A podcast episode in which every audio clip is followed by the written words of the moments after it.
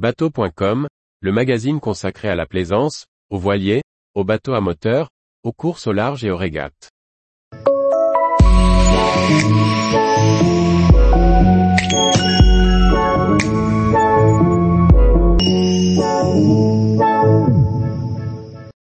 Navigation virtuelle et vieux gréement, deux accès complémentaires à la plaisance.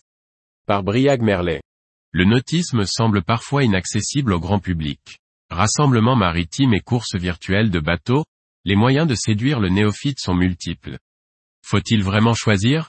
Pour les marins à l'ancienne, le succès de la voile virtuelle et de Virtual Regatta est un peu déroutant. Mais le récit de la success story de ce jeu de navigation en ligne par son fondateur Philippe Guigné montre à quel point elle est devenue incontournable. On a beau être loin des embruns et du bruit des vagues, certains jeunes marins affirment être arrivés à la navigation par le jeu vidéo, jusqu'à prendre une barre bien réelle aujourd'hui. De l'écran au poste de barre, la passerelle semble fonctionner. Les foules déambulant face au vieux gréement témoignent elles aussi de la fascination de la mer pour le grand public.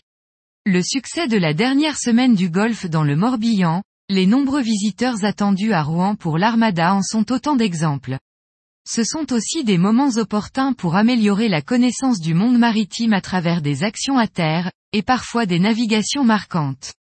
Si l'énorme kermesse a de quoi agacer les plaisanciers amateurs de navigations intimistes, des vocations de jeunes marins y naissent chaque année.